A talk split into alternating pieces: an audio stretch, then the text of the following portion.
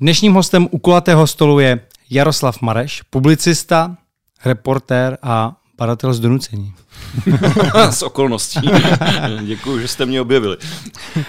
Já jsem si dovolil teda toho badatele z donucení říct, protože vy často říkáte, že jste no, vlastně tak jako byl donucený se tyhle ty věci věnovat, tyhle ty zálibě, tyhle ty práce. A ta otázka, kterou, která vlastně mi hned naskočila, je to ty výsledky těch tenkrát dosavadních eh, badatelů byly tak mizerný, že jste prostě musel do toho zasáhnout, abyste o nich mohl točit? A to je spíš tím, že těch lidí, kteří se zabývají věcmi, o kterých já chci natáčet, není zas až tak tolik moc, za prvé a za druhé obvykle mají svá občanská zaměstnání a vlastně hledání a šťourání se v historických věcech a v neobjasněných příbězích, tak e, mají jenom jako koníčka, takže tomu věnují tolik času jako koníčku a tak nějak jsem teda musel taky trošku přidat ruku k dílu. No. On to zase asi nebylo úplně takový přemáhání, ne? Přece jenom člověk pro to musí mít trochu vášeň, aby něco takového dělal. No, ono už i některé věci, které jsem dělal právě pro Josefa Klímu, vyžadovali nejenom teda, abych našel někoho, kdo se v tom, kdo to téma má zpracovaný, ale taky, aby se člověk na ty papíry všechny, co k tomu jsou, podíval. Takže to už jsem potom vykročil, jenom že jsem si hledal sám zase svoje papíry a teprve potom jsem doháněl lidi, který to zajímá taky. No. Když se vrhneme na ty záhady, tak my jsme tady měli jednoho předchozí hosta, se kterým jsme na jednu chtě nechtě narazili. A to byl hasič, který nám vyprávěl o tom, že zažil samoznícení. Zažil jste to taky? Řešil jste to někdy mezi záhady? Nezažil, ale řešil. Řešili jsme spontánní uhoření člověka. To byla to je jedna z věcí, kterou se snažíme trošku s projektem Záře na to přijít. To jsou případy, kdy najdou člověka schořelýho. Obvykle, že když se dostane lidský tělo do požáru, tak obvykle odhoří končetiny, ale tohle je podivná věc, to tělo začne, nebo to ne, ne začne, my to vlastně úplně nevíme, ale to tělo schoří samo. Jakoby samo to tělo bylo přímo příčinou toho požáru. Okolí není zasaženo a ten člověk schoří vlastně od břicha, takže se dochovají třeba ruka se dochová, kus nohy, chodidlo a tak. Jako z toho člověka prostě zbyde jenom taková prostě hromádka popela. A nikdo to do dneška neobjasnil. Máte třeba nějaké typy, co no, by to mohlo způsobit? Třeba v tomhle případě jsme měli mm, jako uh, hlavní typ jsme měli knotový efekt to je, protože tenhle ten zvláštní fenomén postihuje jenom lidi, tak eh, se spekulovalo, jestli tam nemůže na tom fungovat jako nějaký, řekněme to, oblečení jako ten faktor, který to umožní. A ono lidské tělo obsahuje poměrně dost tuku. Takže ten knotový efekt spočívá v tom, že ten požár vlastně, že to hoří na povrchu a eh, ten, to oblečení funguje jako knot vlastně hmm. a, a ten požár si sám z toho těla vys vysává ten, eh, ten tuk a, a postupně, postupně tak člověk schoří, eh, včetně velkých kostí, teda, což teda nedává smysl. Zkoušeli jsme to u hasičů, dosáhli jsme knotového efektu, ale nikdy neschořilo víc než, eh, víc než třetina toho vepřového, co jsme tam jako na tom hmm. zkoušeli. Hmm. No. Byla to taková trošku jiná forma grilovačky, ale bohužel záhadu jsme neobjasnili. No mně přijde teda úplně jako nemyslitelný, že by to někdo nechal dojít do takové fáze, aby právě jako to bylo až tak, že prostě zemře. Jako kdyby někdo jako za to je... chytnul, tak No, to, to, je, hned jako... to je jeden z nejděsivějších fenoménů, který hmm. jsou, protože pak, když se dochovají plíce, tak eh, jsou v nich spaliny. Což znamená, že ten člověk na začátku toho požáru žil, hmm. ale nebývají známky smrtelného zápasu. Takže prostě je mi líto, já jsem se pokoušel, pokoušeli jsme se s kolegy dělat opakovaně experiment, typovali jsme to na ten knotový efekt, ale možná se na tom trošku podílí, ale výsledku nedocílí. A ty případy jsou, jsou zdokumentované. Hmm. Je tohle běžný postup, že třeba vyhledáte odborníky, v tomhle případě hasiče, kteří vám k tomu můžou říct více, protože asi ze všech oborů nemůžete vědět všechno? Eh, samozřejmě já jedním eh, ze spolupracujících, eh, se kterými právě spolupracuji, jsou badatelé z projektu Záře. To jsou, oni nejenom, že vysvětlují UFO a hledají, hledají ty jednotlivé případy, tak se právě věnují i těmhle těm věcem a jejich metodou práce je právě propojovat se i s těmi odborníky. Ono ono to hrozně pomůže v okamžiku, kdy se třeba něco jako podaří zjistit, tak to, že u toho stál profesionální hasič, který se, který se v tom vyzná, tak eh, to je, to je věc, která tomu dodá trošku jinou váhu. No. Mě by možná zajímalo obecně jako jak vůbec je od začátku až do konce probíhá ten proces toho bádání. Když přijde nějaká informace, nějaký, nějaký námět, mm. někdo přinese tu myšlenku.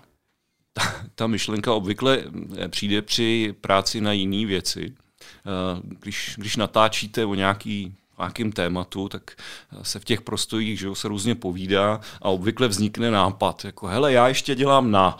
Říkám, to je, to, to je dobrý, to je zajímavý, to si musím někde zapsat. Takže tak to jako přijde, no a potom už člověk začne rozhazovat sítě, no, co, co kde by mohlo, mohlo být. Archiváři jsou hrozně milí lidé, takže když se jich člověk zeptá, tak je neobtěžuje. Já jsem si vždycky říkal, že v těch archivech musí být z těch badatelů úplně běsný, že jim tam chodí prostě a pořád po nich něco chtějí, ale dokonce jsem zjistil, že občas na natáčení chtějí i kameramana, aby se jako podepsal, že oni mezi sebou, uh, když už teda dojde, že to je, se něco najde a, a jde se s kamerou jako natočit, takže oni se mezi sebou tak jako špičkují, kdo měl jako víc badatelů. Takže ta, to je hrozně, je, je hrozně příjemný přijít uh, někam něco hledat a být u toho vítán. No a uh, takže a když není, tak hrozně rádi poraděj, protože do dneška se mi nepodařilo úplně se v tom se asi úplně nejde vyznat v té v síti těch archivů, co kde, jak hledat, co hledat v národním, v okresním, v oblastním a tak dále. To ještě do teďka není úplně, ještě, ještě v tom úplně neumím chodit, takže tak badatel z donucení ještě ne tak jako úplně. A pokud se nepletu, vy jste studoval i knihovnictví?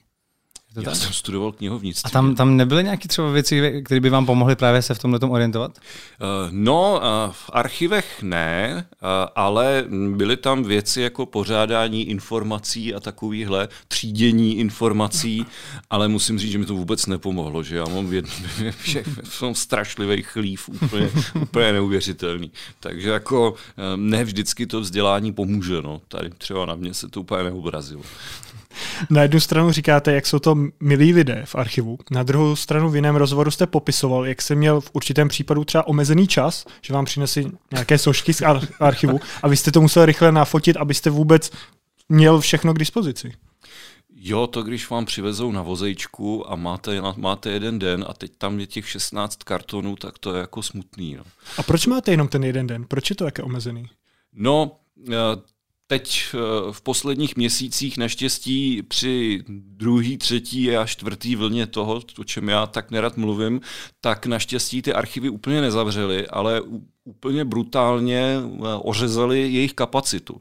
Takže eh, byly dlouhé doby, než se člověk od přihlášení mohl skutečně přijít, bylo málo termínů a tak jsem prostě nechtěl zabírat místo ostatním a taky se mi třeba do Brna se mi nechtělo jezdit dvakrát za sebou, no, tak jsem prostě vyrazil ráno, no a skřivil jsem si záda radši za jeden den, než, než abych zase druhý den bylo zase něco jiného. No. A máte, pardon, máte na to nějaký speci, nějakou speciální metodu, jak to takhle jako rychle všechno zdokumentovat třeba, protože je mi jasný, že asi výpisky si z toho nebudete dělat, když máte omezený čas. Nejlepší by to bylo nafotit nebo natočit, ne? Uh, no, podle toho, no, když vidím, ono člověk už, jako, když na to koukne, tak vidí, jak, jak, jaký povahy je ten materiál, kolik toho je a kolik na to má času, tak člověk zjistí, jestli má čas si to prohlížet když, když člověk zjistí, že nemá čas si to prohlížet, tak prostě musí si říct, tak stihnu to všechno nafotit, nebo to ne, nafotit nestihnu. No a když to tak nějak uh, nevypadá, tak člověk musí něco tak nějak jako přejít a pokusit se rychle jako rozstřídit, jestli náhodou třeba uh, pro mě nebude nejdůležitější jenom tenhle ten jeden karton a po jeho po jeho prohlídnutí člověk zjistí, jestli našel to, co hledal, případně mrkne, jestli uh, třeba ještě v těch dalších není něco podobného. No. Ale to je, to je skutečně případ od případu a je to, je to oklice taky. No.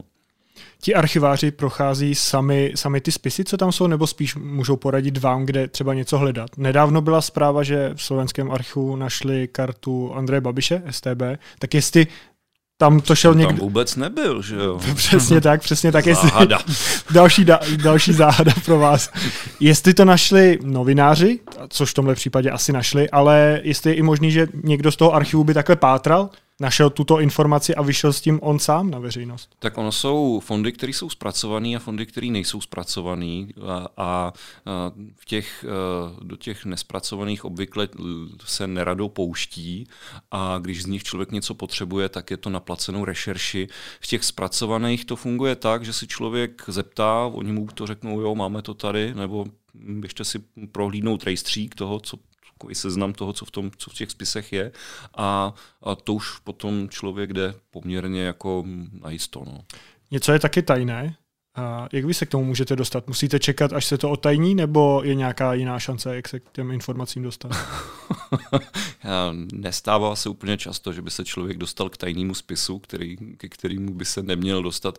Asi dvakrát v životě se mi to podařilo, neřeknu, jak, ne, neřeknu kdo, slíbil jsem, ale uh, obvykle to, uh, ten standardní postup je, že třeba právě v tom vojenském archivu jsou věci, které jsou standardně tajné a jsou, uh, když se člověk zeptá, zeptá, tak oni nejdřív zjistí, jestli mají a potom, co zjistí, že mají, tak rozhodnou, jestli mm, odtajní nebo, nebo neodtajní. No a když neodtajní, tak řeknou, že nemají. A do toho archivu má takhle přístup každý? Může kdokoliv přijít? To můžete, to můžete, když vás něco zajímá, tak se můžete úplně volně zavolat, zaregistrovat, přijdete, vyplníte badatelský list a, a můžete se v tom hrabat, jak, jak jak potřebujete. No. To je zajímavé. No.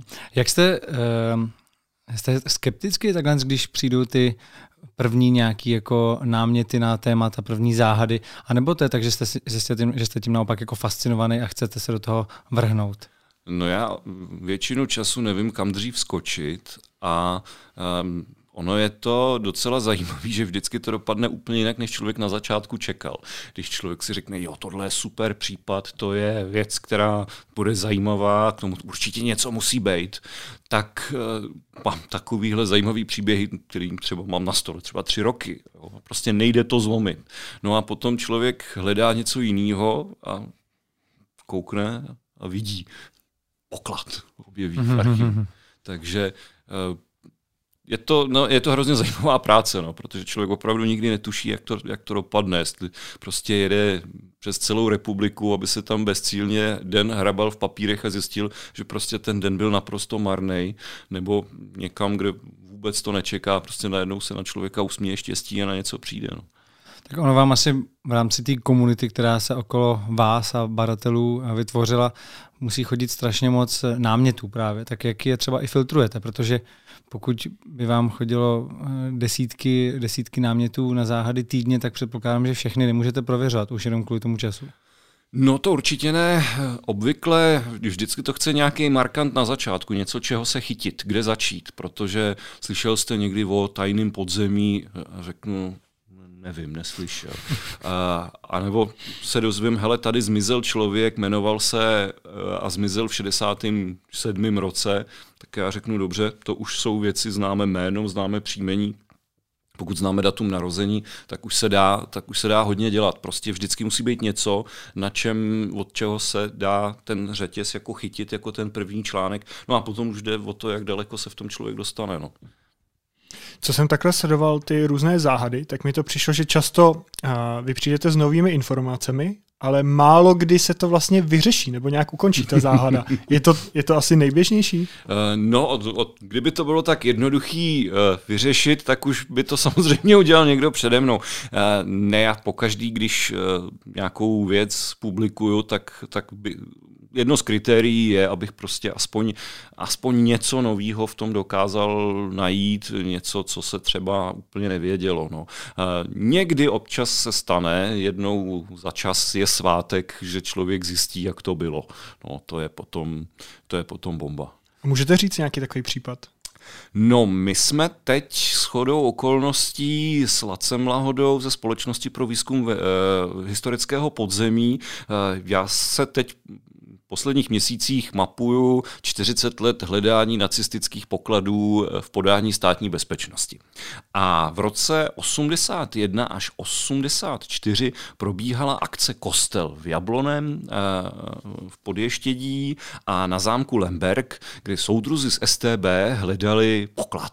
Hledali poklad Dominikánů, hledali 20 tun, potom 20 nákladních aut eh, tajných nacistických dokumentů a eh, byla o tom 200 stránková složka, tak já jsem tu složku tak jako prošel a říkám, no, možná by to Laca mohlo zajímat.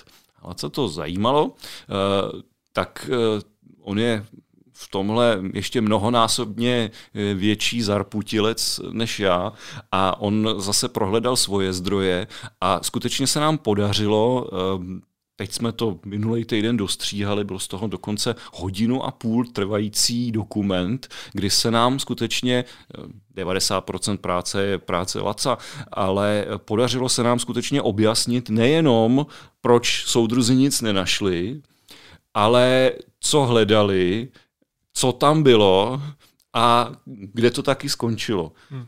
Ale občas je to zase taková jako úplně jiná náhoda, když teda te, te, teď mám takovou jednu veselou historku z natáčení, jestli teda mi ji odpustíte, já ji hrozně rád vyprávím. My jsme, eh, protože tohle to byla, že úspěchem se člověk namlsá, tak jsem Lacovi poslal ještě jednu složku zase z hledání pokladů. Eh, to byla taková, ale to je neuvěřitelně krásný, zapomenutý příběh, strašně se těším, až to budeme moct dát ven, až to budeme mít vybádaný. Eh, jeden z klášterů rok 1945, podzim, zavřeli jeptišku do blázince. A v tom blázinci říkali, sakra, sestra je úplně normální, ono jako tý nic není, že jo? Pro, proč ji zavřeli? A poslali na ně veřejnou bezpečnost a zjistilo se, že na tom klášteře schovávají po Wehrmachtu zatajili asi tři čtvrtě tun nejrůznějších látek, elektrosoučástek a že se ztratili asi 2000 leteckých hodinek, které se vyráběly v továrně kousek dál a že právě, že to tam různě zakopávali a schovávali, ale že tahle ta sestra hrozila, že to, že to prozradí, tak jí právě právě nechali zavřít do blázince, aby to, aby to nevyzradila, respektive aby to mezi tím měli šanci jako schovat někde, kde ona to nebude moct jako propíchnout. No a e, tak se na to přišlo jediný, co, na co se teda, co neobjevili, objevili elektrosoučástky ve studni, objevili látky různě rozstrkaný po, e, po klášteře, objevili jednu tajnou místnost mezi stropem a uh, klenbou, no a Všichni se tam tak nějak jako, nikdo se tam nechtěl vyjadřovat ke klášterním monstrancím a ceným předmětům, který se za války měli z kláštera odvíst. Přestože eh, jedna sestra vyprávěla, že dostala za úkol zakopat bednu, tak tam, když ji hledali, tak tam už bedna nebyla, byla tam nakypřená půda, ale bedna fuč.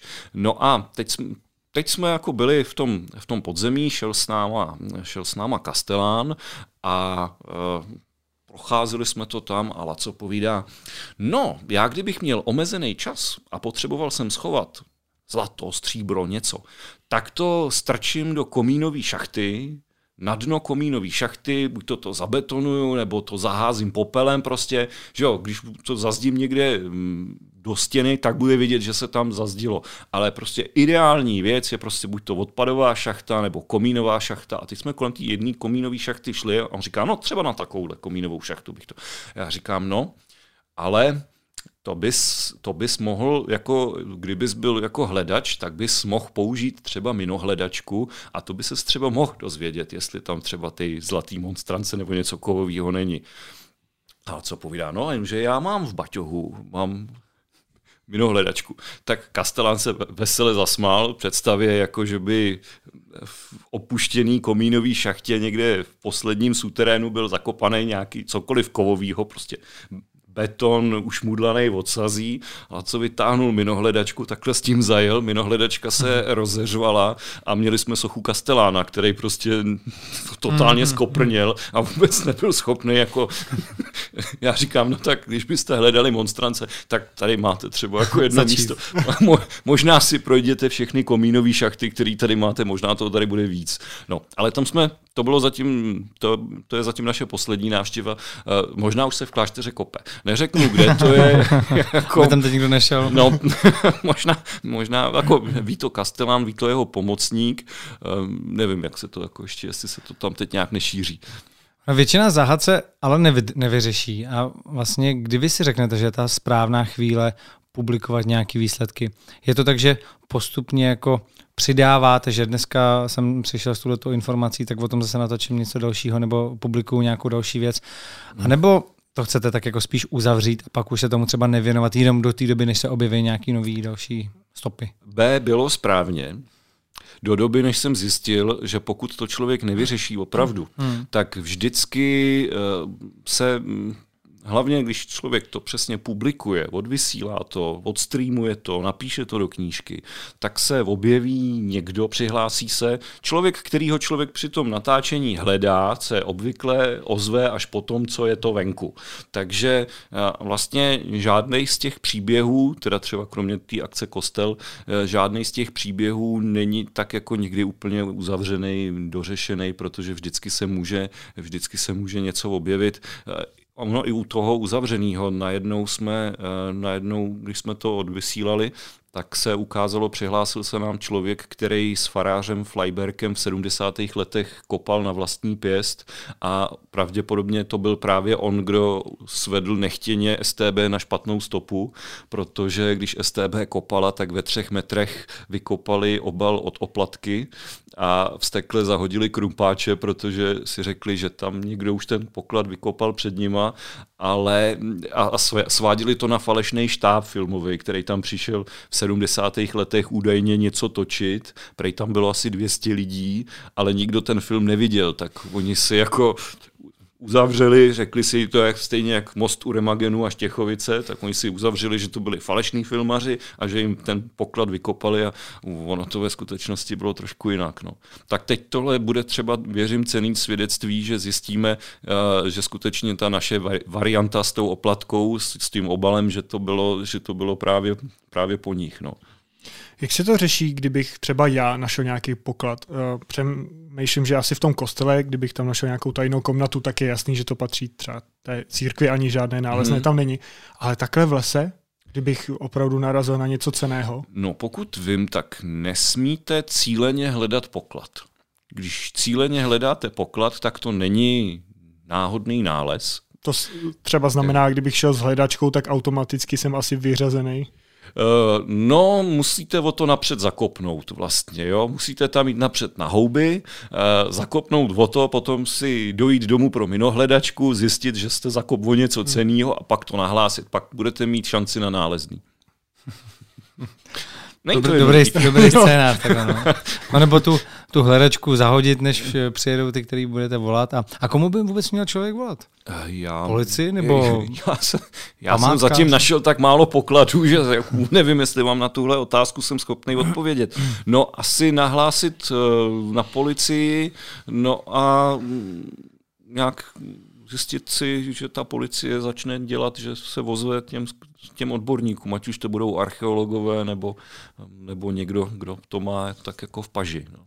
Důležitý je říct, to možná budu apelovat teď na naše diváky a posluchače, že pokud najdete nějakou munici, tak se rozhodně nedoporučuje ji nikam vozit, třeba na policejní stanici. To určitě ne. A ideálně by člověk tu policii měl zavolat a vzdálit se od toho co nejdál, nejdál, protože už jsem viděl několik takových případů. Zrovna nedávno na mě vyskočila zpráva od policie, kdy někdo našel nějakou eh, nevybuchlou uh, střelu do granátometu a ve to právě ve svém autě normálně na policejní stanici, tam jim to položil na stůl a řekl, tohle jsem našel v lese.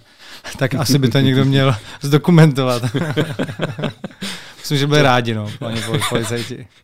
Já jsem takhle jednou taky, to jsem takhle našel po myslivcích a um, to se mě, um, to jsem se dozvěděl, že bylo nedobře, že uh, jsem to nahlásil, respektive, že, to, uh, že jsem jim to jenom jako neřek, protože oni museli poslat pyrotechnika z Prahy, jako aby ty dvě, nevím, odhozený, vypadnutý eh, patrony Aha. mohl jako odborně zatknout a, a jako odvíst. Říkají, kdybyste nám to prostě tady řekl, tak to někde zlikvidujeme sami, že jo, to prostě řekneme Frantovi, zjistíme, že tohle, tohle používá Franta, řekneme Frantovi ty, ty, ty, eh, dávej si pozor, tady to máš našli, ale eh, když to prošlo vysílačkou, tak to musel přijet zatknout hmm. pyrotechnikař z Prahy. No. Přitom to byly dvě, dvě obyčejní náboje, no. jeden do Kulovnice, jeden do Brokovnice. Nejznámější poklad, o kterém se mluví v České republice, tak je samozřejmě Štěchovický poklad. Většina lidí si asi myslí, že pokud teda existuje, tak v něm najdou zlato. Vy si to teda nemyslíte, podle toho, co jsem, co já jsem mohl shlédnout. Tak co podle vás je ve Štěchovickém pokladu? Štěchovický poklad byla ta elektřina, kterou tam vyráběli. To je štěchovický, to je skutečný hmm. štěchovický poklad. A víme, že to byl poklad, který používali ve zbrojním průmyslu, protože v roce 1943 Hans Kammler, šéf vývoje tajných zbraní, USS dal nejvyšší prioritu výcvikovému prostoru Benešov. A po celém výcvikovém prostoru Benešov není nic vojensky využitelný. To je prostě, nebo tehdy to byla vlastně zemědělská krajina, kde nebylo z, z hlediska válečního průmyslu, vývoje zbraní vůbec nic důležitého. Jediný, co tam mohlo mít nějaký význam, byla ta elektrárna. A ta skutečně měla uh, nejvyšší prioritu v době, kdy už třetí říše skomírala a stavil se v Evropě Atlantický val, potom už ani ten ne, ale stavěly se Štěchovice. Nic jiného už v Evropě prostě nedělali. Ale Štěchovice se stavěly až do konce války. A nějaký ty třeba tajný dokumenty, které by se dali pořád najít? To si myslíte, že, že už Jestli nejde? narážíte na Frankův archiv, který se tam našel v roce 46, tak já osobně jsem přesvědčený o tom, nebo a ještě do předminulého týdne jsem byl přesvědčený o tom, že to bylo jenom 30 nebo 32 beden naprosto bezcených papírů, který uh, tam schovali, uh, dokonale zaminovali, velmi nedokonale prakticky nezajistili proti vlhkosti a že to byl jenom takový plán, uh, který měl odvíst pozornost právě od té skutečnosti, což bylo to, že na konci války dostali všichni vědci, kteří pracovali na tajných zbraních, dostali pokyn ty věci odvízt do Štěchovic. Tam, si je, tam se sešla vybraná skupina lidí, ve Štěchovicích si dali dostaveníčko šéf plzeňský Škodovky nebo celého toho Waffen Union. Eh, byl tam, eh, byl tam Hans Kammler jakožto eh, dodavatel tajných zbraní, byl tam Heinrich Gertner, což byl zase jako odběratel pro šéf vyzbrojovacího úřadu SS.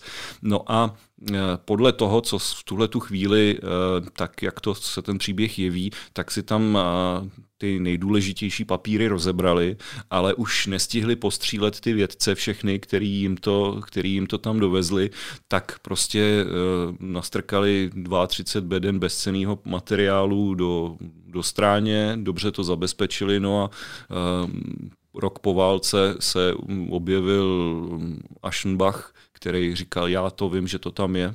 Podle mě ten plán byl naprosto jednoduchý a sice, že ten, kdo to našel, tak s tím měl vyletět do povětří, protože tam byly i e, nádrže s volejem do plamenometů. Takže to mělo vyletět do povětří, hezky všechno schořet, aby se řeklo, jo, všechny ty tajné zbraně ty tam byly, ale bohužel schořely. Americký pyrotechnik byl ovšem stejně šikovný jako ten SSácký, odjistil to, no a zjistilo se, že tam jsou prakticky nedůležitý papíry uh, z Frankova uh, úřadu, který mohl Frank úplně v klidu v tom Černíckém paláci spálit na dvoře a vůbec se nemuseli kopat se, se štolou a se zajišťováním. No. Takhle to ještě před 14 dny dopadlo. Teď jsem zase eh, se dostal, protože nedělám na tom sám, děláme na tom takový širší skupině, tak uh, teď to zase vypadá, že tam nějaký docela zajímavý papíry mohly ještě být, neříkám jako první, první liga, uh, ale že tam jako něco zajímavého, aspoň trochu, jako bylo, co si američani jako nechali a nám odvezli jenom to, co zpátky, to, co jako bylo tak jako pro ně nezajímavý. Tak tak takhle to podle mě po válce bylo se Štěchovickým archivem, se Štěchovickým pokladem. Ten, to, to povídání o tom pokladu, to jsou jenom dva lidi. To je Emil Klein a Helmut Gensel. Emil Klein v roce 1960, do roku 1964 eh, rozvěřoval eh, vůbec povídání o Štěchovickém ne pokladu, ale archivu Emil Klein, jenomže Emil Klein byl ten, co byl zodpovědný za to, že to vybouchne. Že? Ale ono to nevybouchlo, tak podle toho, jak se mi to teďka jeví, tak to byl takový ten plán B, jako jak udržet ty, co by chtěli zjistit, jak to bylo doopravdy, jak je udržet falešným směrem, tak on je prostě vodil po hradištku a, a ukazoval, tady jsou zakopaný zázračný zbraně, tady jsou taky zakopaný zázračný zbraně. No a státní bezpečnost kopala a kopala. No a tuhle hru s nima hrál až do roku 64 a od roku 64 přišel na to eh, Helmut Gensel, že by se na tom dalo... Helmut Gensel svůj poklad našel, že on kolem toho, on vlastně změnil váleční dokumenty ve zlato a Jantarovou komnatu a všechno možný a dokázal to to prodávat do eh, 50 let vlastně už jako žije z tohoto příběhu, což je vlastně neuvěřitelný. Pro mě je to druhý Harry Jelínek, který prostě vytvořil příběh a, a dokázal z něj žít. Jsou třeba nějací lovci pokladů, kteří vás po tom, co vy jste vydal tu knížku vlastně o tom štěchovickém pokladu, eh, který vás kontaktovali a řekli, eh, já jsem díky vám třeba přestal hledat? Uh, ne.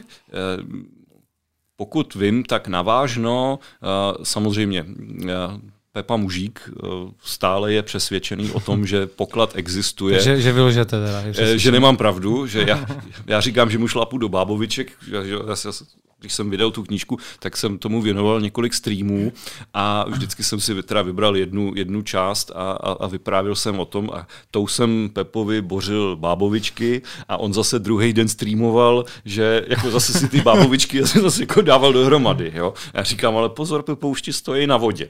Takže eh, ten se, ten se, myslím, jen tak nevzdá. Já bych mu strašně přál, aby něco našel, ale eh, zrovna mám pocit, že u těch Štěchovic není o co stát, aby se jako něco našlo. No ale obecně, o, o, máš ještě něco ke Štěchovici? No, ta Jantarová komnata by mě zajímala. Jak no, to vidíte s ní? Víte, eh, Jantarová komnata, a tady bych se zase odvolal na hasiče, že jo, podle oficiální historie tvrdí, že Jantarová komnata schořela při požáru zámku v Königsbergu. Podobně jako schořel archiv eh, Univerzity Karlovy při náletu v Plzni ve vagónu, že jo, kdy vagón dostal přímý zásah a schořelo to tak dobře, že i ty insignie ze zlata a ze stříbra schořely na prach, eh, což eh, Nemyslím si teda, že eh, oficiální historie pro mě je ne to, co se stalo, ale nad čem se domluvili historici, že to tak být mohlo. Nechci být teda zlej k historikům, ale třeba nic vám neschoří úplně do mrtě. Takže Jantarová komnata, určitě nějaký kousky ohořelého Jantaru by se tam našly. Nenašly se. Podle mě varianta A, Jantarová komnata neopustila Königsberg a zůstala někde podzemí. Ono na místě toho zámku, že jo, tam postavili ten dům Sovětů, který se jim tak nějak jako propadá, že jo. Nevědí kam. A nebo skončila na nějaký uh, zlodí, který vlastně ještě z toho obklíčeného města se dostali, ale Nemyslím si, že by bylo možné hledat Jantarovou komnatu ve středních Čechách. Ta situace už tehdy byla natolik kritická pro třetí říši, že eh, ve chvíli, kdy eh, byly denodenně bombardované železniční uzly, kdy silnice byly ucpaný uprchlíkama, který prchali před Rusama z toho východního Pruska, tak převážet něco takového na tak velkou vzdálenost si myslím, že je nesmysl. A kdyby to někdo dělal, tak, o tom, tak, už se, tak už se na to přišlo. Eh, jak eh, ověřujete fakta o těch lidí, kteří eh, vám nějak vypovídají nebo který spovídáte? Protože poznat, jestli člověk lže nebo mluví pravdu, musí být někdy docela No, ono ani nemusí chtít lhát, ono, zjistil jsem, že není nic ošidnějšího než výpověď svědka očitýho, protože čím dál časově je to od té události, tak tím míň si to ten člověk pamatuje, respektive tím se ta paměť zanáší tím nejenom, co tam zažil, ale tím, co o tom slyšel. Eh, dělal jsem případ, eh, takový zapomenutý případ terorista z mateřské školky, eh, tuším 16-letý kluk na začátku, to bylo taky jak člověk jako přichází k těm příběhům. Eh, v jednom rozhlasovém pořadu jsem slyšel, že na začátku 80. let dva mladí kluci, kteří ještě chodili na základní školu, se ozbrojili kulovnicema, zajali třídu a musela na ně zásahovka protože zajali a chtěli do Rakouska. Tak uh, jsem se pokoušel to najít. Zjistil jsem, že tenhle ten příběh je zcela pravdivý. Ovšem, nejednalo se o uh, kluky z, od z, z Olomoucka, ale byli z Brna. Nebyli dva, ale byl jeden.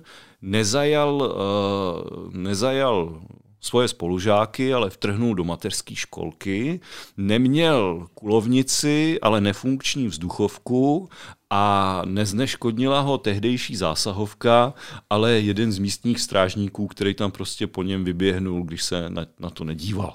Ale uh, spovídal jsem tohodle, tohodle policistu a uh, on mi to strašně rád vyprávěl, a potom, když jsem to porovnal s, těch, s tou jeho výpovědí, kterou vlastně učinil bezprostředně hned druhý den po tom, co, co se to stalo, co ho zneškodnil, tak uh, to si člověk přesně všimne toho, že um, s postupujícím časem se ty podrobnosti prostě ztrácejí a um, člověk po 20, po 30 letech vám sice něco poví, ale mm, nakonec se ukáže, že všechno bylo trošičku jinak. A není to zlý úmysl, je to prostě, lidská paměť je prostě strašná v tomhle no. Tak když budete mm, si povídat s někým, co bylo před 40 lety, bude vám vyprávět, že, že jako by to bylo včera, tak to berete trošku s rezervou, protože si to úplně přesně pamatovat ani nemůže.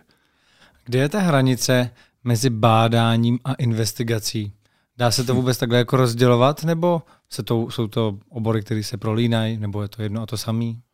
No já nevím, co, jak, jak rozumíte pojmu investigace. Jo? Asi možná to mám spojený spíš třeba s nějakýma kriminálníma činama a vyloženě ty, ty to bádání spíš po nějakých právě jako záhadách, které můžou být různorodý, ať to jsou nějaký třeba hmm. paranormální jevy, nebo to může být právě nějaký zakopaný poklad, nějaká legenda, která se traduje a No, eh, když člověk hledá spis k nějaký události, o který ví, že se stala, tak to asi moc investigace není.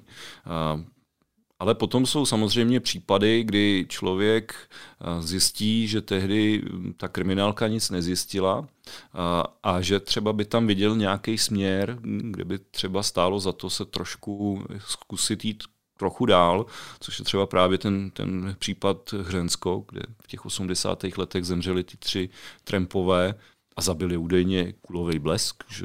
Kulový blesk je teda svázal, zavraždil, eh, zakopal, zakryl větvema, tak to tak jako kulový blesky obvykle hmm. dělají, tak eh, no, třeba tam by se možná dalo mluvit o nějaký investigativě, že se člověk snaží ještě propátrat materiály z druhé strany hranice, eh, ještě opět si ty lidi, kteří to třeba pamatujou, ale eh, tak je to takový případ od případu. No, někdy někdy jde o investigaci, dá se říct, že se člověk akorát šťourá, jenom ty papíry mají prostě o 20 let starší datum a, a jindy to je takový spíš no, takže se to prolíná. Tak, tak, je to takový. Nikdy, nikdy člověk neví, na co přijde. No. Případy, které se asi hodně vážou jenom na to svědectví, tak jsou ohledně UFA. Zažil jste takové i v České republice, které jste řešil? No máme hezký případy UFA. Máme svůj vlastní tunguský meteorit. Eh, ten spadnul před čtyřmi dvěma lety eh, poblíž Jimramova eh, a Odrance. Našli se ze tří, ze tří kusů, se našli dva a byly ztraceny protože potom přišli vědci s tím, že kamení nepadá z nebe, takže, takže je to všechno fake a vyházeli to z muzeí, takže se ty dva kusy nedochovaly a jeden se nenašel. A dochovalo se o tom, dochoval se o tom záznam, který dokonce umožňuje to chápat.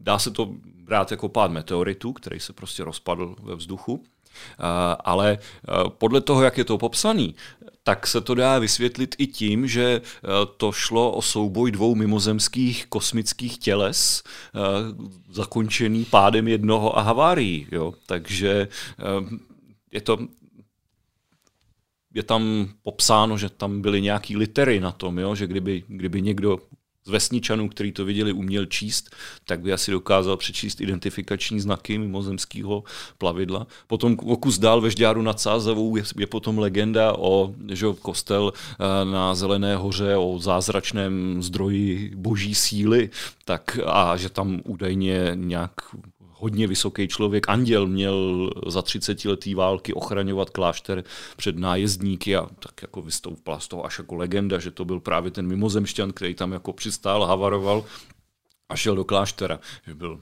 nadprůměrně vysoký.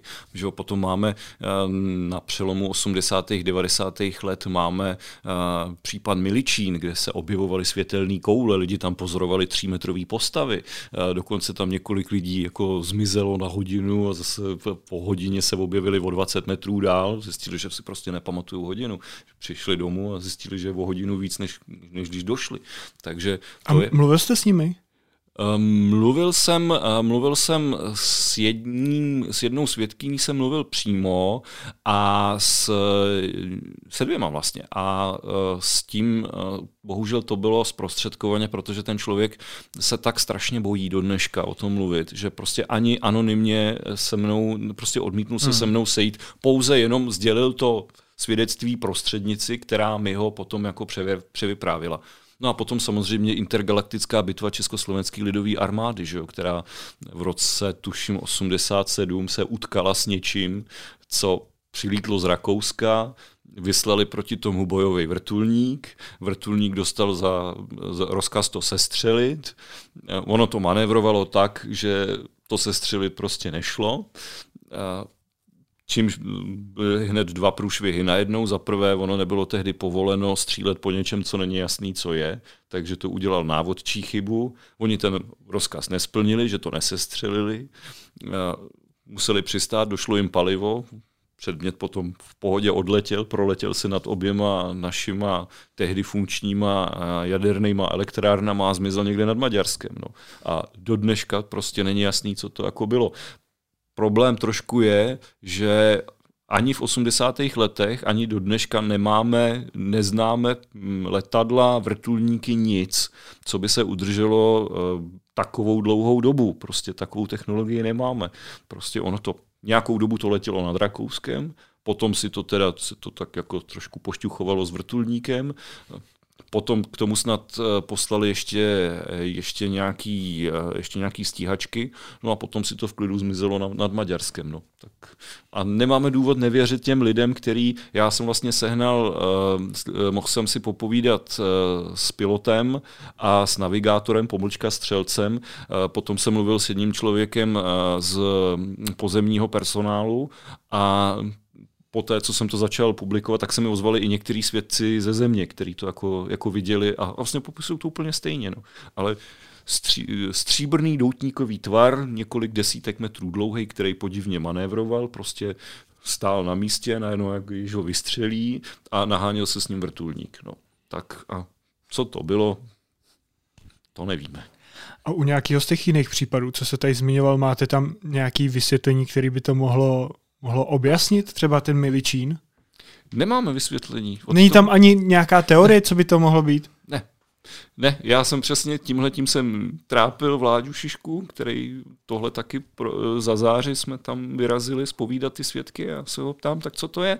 On říká, hele, já ti můžu říct, co to není, ale veškerý, veškerý rozumný, logický, jednoduchý, uvěřitelný vysvětlení jsme vyvrátili. Prostě neexistuje rozumný vysvětlení. Kromě toho, že teda se tam všichni lidi zbláznili, měli tam davovou halucinaci. Ale to by zase, to by zase o tom byly nějaký lékařský záznamy, to by byla nějaká jako vlna vyšetření v nemocnicích, což nebyla. Já často takhle mám u toho podezření, že ty lidé se chtějí třeba proslavit, což v tomto případě asi není, když ten člověk hmm. se bojí tak, že nechce ani, ani s váma mluvit a, a spíš z toho má strach. Uh, to je jeden z, jeden z důkazů uh, věrohodnosti svědka je, že když mu poprvé na něj zazvoníte, tak na vás pošle psa, což se jako párkrát se to už tak nějak jako dělo, vždycky jsme, že ještě jsem potrhaný nebyl, vždycky jsme se nakonec nějak domluvili, buď to teda, že mi něco řekli, nebo že mi řekli, že mi neřeknou, nebo uh, ideální je, že třeba si od nich vezmu číslo a řeknu, podívejte se, já jsem ten a ten, tady máte výsledky mojí práce, rozmyslete si to, já bych vám třeba za, za měsíc zavolal. Teď teda byl trošku problém poslední, posledním roce a kus. E, několik takovýchhle případů máme, ale e, ono nikdo nechce být zablázna, no, tak e, jako přemluvit někoho, aby... První věc je, aby vůbec se s váma bavil, druhá věc je, aby vám to řekl. A potom ještě, když se má před něj postavit ta kamera a pustit, tak to je, to, to, to je zlý, no, to obvykle ne, neklapne. A jak je váš osobní názor na mimozemské civilizace a zajímáte se o to? Přemýšlel jste nad tím někdy? No, mně se líbí ten příměr, který právě uh, už zmíněný Vláďa Šiška má, že uh, se můžeme, když, uh, jak bych to řekl takhle, uh, když my lidi pozorujeme kachny, tak je pozorujeme tak, aby jsme je nevyplašili. Že jo? Tak ten ornitolog si vleze do toho rákosí, že jo, teď tam tak nějak jako vykukuje. Uh, ono ty kachny vidějí, že jako prostě tam je něco skleněného, nikdo na ně něčím míří, ale tak nějak si zvyknou, že že to neohrožuje, takže jako prostě eh, tomu už nevěnují pozornost. No a co když je tohleto náš případ, teď se, teď se vžijeme do role kachen a že tady někdo kolem nás operuje, občas se proletí nějaký doutníček nad, nad jadernou elektrárnou, ale ono to vlastně, ono nás to vlastně nějak neomezuje. Jako blbý by samozřejmě bylo, kdyby tam nahoře nebyl ornitolog, ale byl tam myslivec. Že? Právě, to mě taky napadlo. To, to, to, ale s tím nic nenaděláme. No. To je... Já jsem zrovna s okolností včera poslouchal jeden podcast právě, kde se na tohleto téma bavili a jedna z teorií, která tam padla, je přesně to, že pokud existuje nějaká civilizace, která dokáže mezi, cestovat mezi galaxiemi, mezi, mezi slunečníma soustavama a tak dále, takže třeba by uh, to bylo tak, že i my vlastně nespozorujeme, že prostě nedokážeme nějak identifikovat a že už tady třeba nějací uh, můžou nás sledovat, pozorovat přesně tak, jak jste zmiňoval i vy a my o tom ani nemusíme třeba vědět. No a No tam uh, ještě vůbec, jako jestli by se s náma vůbec chtěli bavit. Jako, Přesně. Jo? Když, se, když si vezmete na stav naší civilizace, kdybychom se měli tak nějak jako prezentovat, no nevím, jestli bychom jako mohli být jako hrdí na to, v jakém stavu ten, jako tady ten svět provozujeme. Přesně, my se taky nechceme bavit s mravencema, že jo, který můžou být jako reálně sledujeme, vidíme, ale ignorujeme, ne, nechceme si s ním povídat. Pokud by ta civilizace byla mnohem vyspělejší, než jsme my, třeba my bychom byli v porovnání s nima třeba mravenci, tak by si s náma nechtěli ani povídat. To je ještě lepší příměr než, než ty kachny, to, to jako člověku zvedne sebevědomí. jako bylo by velká náhoda, kdyby jsme byli stejně technologicky vyspělí i hmm. celkově, jakože to by, to by musela být strašná náhoda, no to bychom že bychom se, se potkali. To bychom se nikdy nepotkali, no. pokud jsme stejně vyspělí, protože my nedokážeme cestovat eh, mimo no to, naší sluneční soustavu. To je taky pravda. Hm. No tady připomenu, tuším z Loňska ten případ toho podivného, eh, té podivné komety, že jo, která měla eh, ten zvláštní placatý tvar a eh, na cestě, když obletěla tento slunce, tak, tak nějak jako dost podivně zrychlila a mm. vědci teď mají trošku problém s tím, jako aby našli pro to vysvětlení. No. Další věc, která mě ještě v tom, já se omlouvám, že do toho tak jako, tak pořád vstupuju, ale přišlo mi to strašně zajímavý, tak se o to chci podělit právě, slyšet váš názor.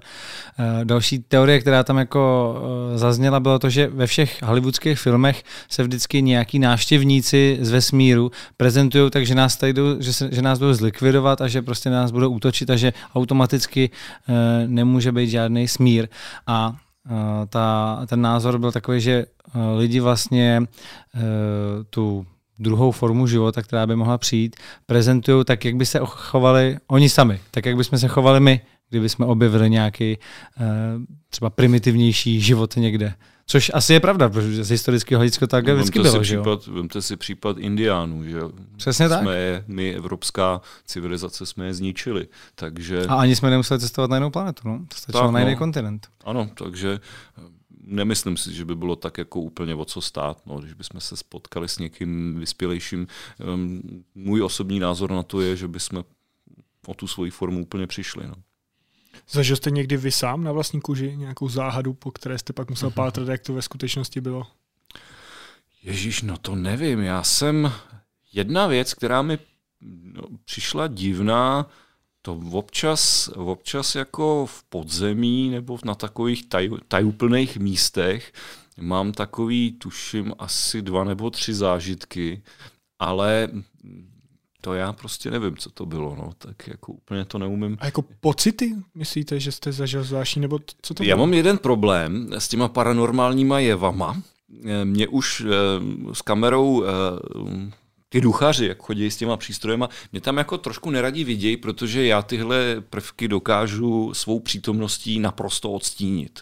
To už se stalo několikrát, že prostě uh, měli nějakou tu svoji akci a já už jsem potom třeba po dvou hodinách radši, jako, když jsem to měl natočený, tak jsem to tam nezdržoval díl, jsem říkal, pánové, tady se mnou to moc nevytrhnete, protože to bylo několik, několik skupinek, který se pohybovali po, po bejvalém Lazaretu v Terezíně a ono se jim to tam tak nějak jako, co se jim jako vozívalo do chvíle, než jsem přišel. V tu chvíli prostě ticho klid. Takže mě se tyhle věci jako vyhýbají, takže je to hrozně vzácný a ono, když to člověk neumí vysvětlit, tak že bavte se o tom. Že zase jsme zpátky u toho, budete zablázna. No my jsme to taky zažili, vlastně jsme natáčeli v rámci jednoho dokumentu s vyšetřovacím týmem paranormálních jevů.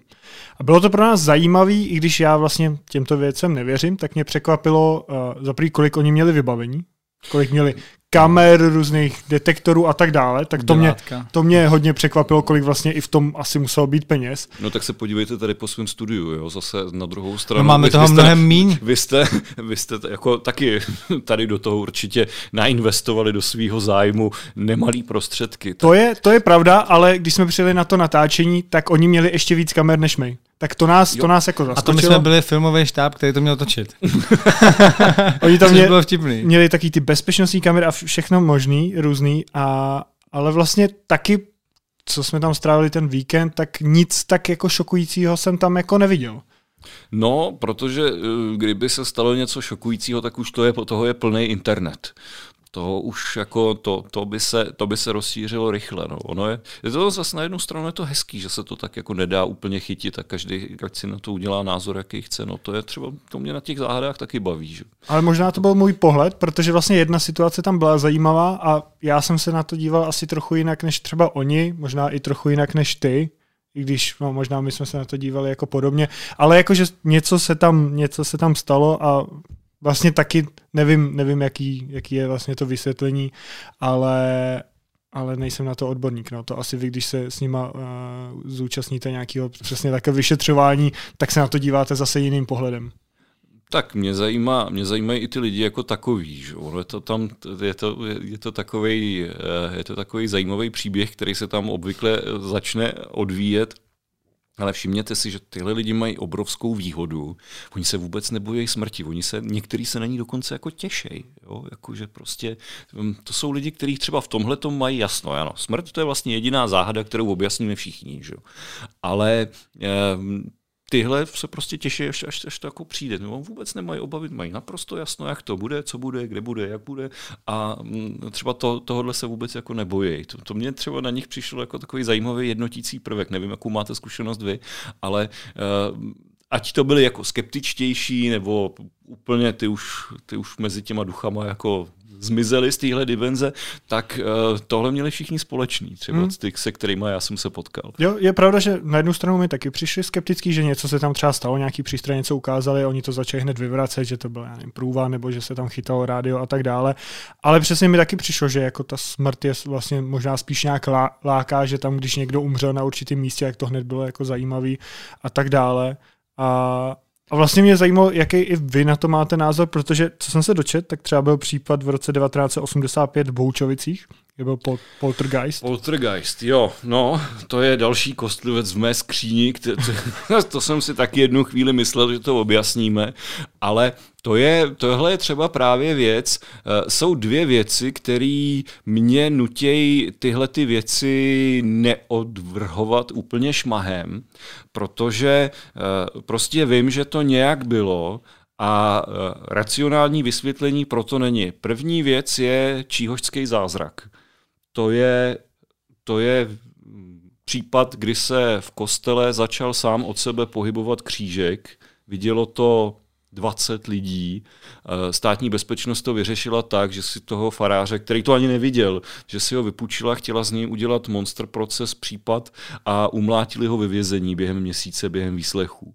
A eh, do dneška nikdo nevysvětlil, co se tam stalo. To, ty svědectví jsou naprosto věrohodné, je dochovaná fotografie toho skrouceného křížku. A racionální vysvětlení není. To je první věc. Druhá věc je ten poltergeist. To je natolik zmapovaný jev. Ještě jenom k tomu prvnímu, to byl nějaký dřevěný kříž, dřevěný? který se začal jako kroutit? Nebo Dřevěný kříž eh, v Číhošti eh, v prosinci, tuším 1949. Bylo to chvíli, eh, chvíli předtím, než komunisti rozjeli akci K, kdy likvidovali kláštery a zavírali řeholníky.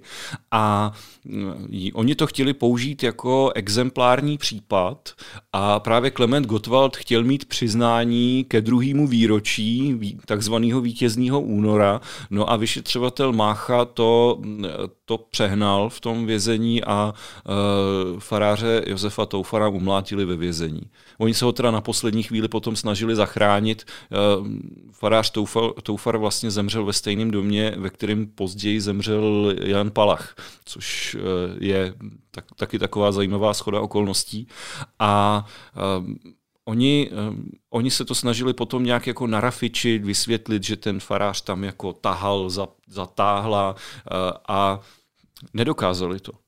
Nedokázali to, uh, nepovedlo se jim ten mechanismus vyrobit. Oni potom z toho udělali takový propagandistický film, kde vždycky museli natočit jenom jeden kousek, že prostě farář jako tahá za páčku, potom tam, že tam ukazovali lanko, přičemž ten kostel byl plný lidí a kdyby tam něco takového bylo, tak by si toho nutně někdo musel všimnout. Oni to ještě kašírovali, eh, kašírovali kyticema, kterým byl prostě ozdobený ten uh, oltář, aby prostě mohli skrýt ten, ten svůj hmm. mechanismus, kterým to vyrobili. Jenomže uh, za prvé uh, při adventu se kostel květinama nezdobí a za druhý zkuste v prosinci 1949 v období ještě přídělového hospodářství, zkuste si v prosinci sehnat čerství květiny. Jo, to absolutně, absolutně nedává smysl. Takže tohle je třeba věc, který když mi někdo začne vyprávět o tom, že tyhle věci nejsou, že jde všechno vysvětlit, tak mu řeknu tak, běž do Číhošti a vysvětli mi, co se tam jako odehrálo. To je první věc. Druhá věc je ten poltergeist, kdy jsme uh, zase mm, se snažili zdokumentovat případy, které se odehrály, odehrávaly.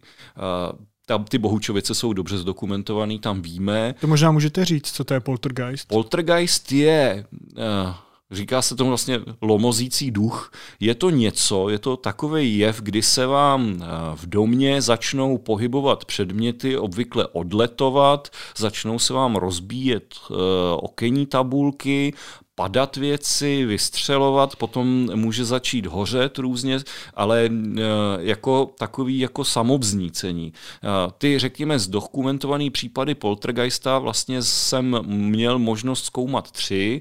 Jedno byly Bohučovice, nedávno to byl Nedamov, to mě mrzí, tam jsem se nedostal v době, kdy se to dělo, to bych strašně rád se tam na to podíval. A jedno, byl, e, jedno byla Bobrová a tam právě kombinace těch Bohučovic a té Bobroví byla neuvěřitelně zajímavá, protože než jsme vyrazili uh, do té Bobroví, kde teda majitel domu se s náma odmítnul bavit, uh, on to zrovna byl ten komu se to dělo, tehdy uh, měl s tím, měl s tím, bylo to jakože navázaný na něj a měl jsem v Bohučovicích možnost mluvit s tím klukem, který za jehož přítomnosti se to dělo. A co bylo zajímavé, my jsme teda, já jsem v těch, v těch Bohučovicích, když jsem viděl ty fotografie, ty, ty dokumenty, co se tam stalo, tak jsme si říkali, že to bude něco na způsob statické elektřiny, magnetismu, protože to třeba odlí, odlítne, odlítne kachlíček ze zdi, který je tam přibetonovaný, ale, ale oddělí se úplně, úplně čistě, nerozbije se. Nebo odlítla odmítka od zdi ale zase úplně čistý, úplně čistá zeď, jako, jo, jako kdyby ji nikdo nikdy ani mhm. nenahodil.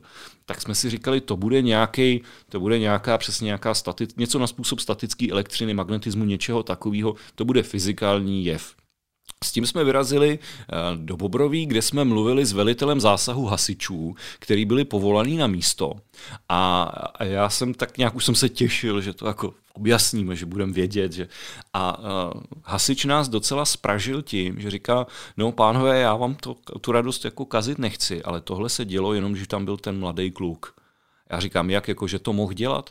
Ne, když tam byl, a já říkám, dobře, když tam byl, co se stalo? No, stál jste v místnosti a spadla skříň. Sama od sebe spadla skříň. Vyděsilo to statika, statik utek prostě. E, nebo vysadili se dveře z pantů a spadly. Sami se vysadili. A byly to dveře, které jsme třeba nesli ke sklenáři dva. A dělo se to, když přišel ten kluk. Když ten kluk odešel, tak prostě ticho, klid. Takže to nám to nám teda zkazil vysvětlení, protože jsme říkali, je jednu věc nějak zkus. To podobný jako s tím spontánním uhořením. Prostě už jsme měli jako, měli jsme podezřelou racionální variantu, racionální vysvětlení a prd, no. Bude muset někdo jiný.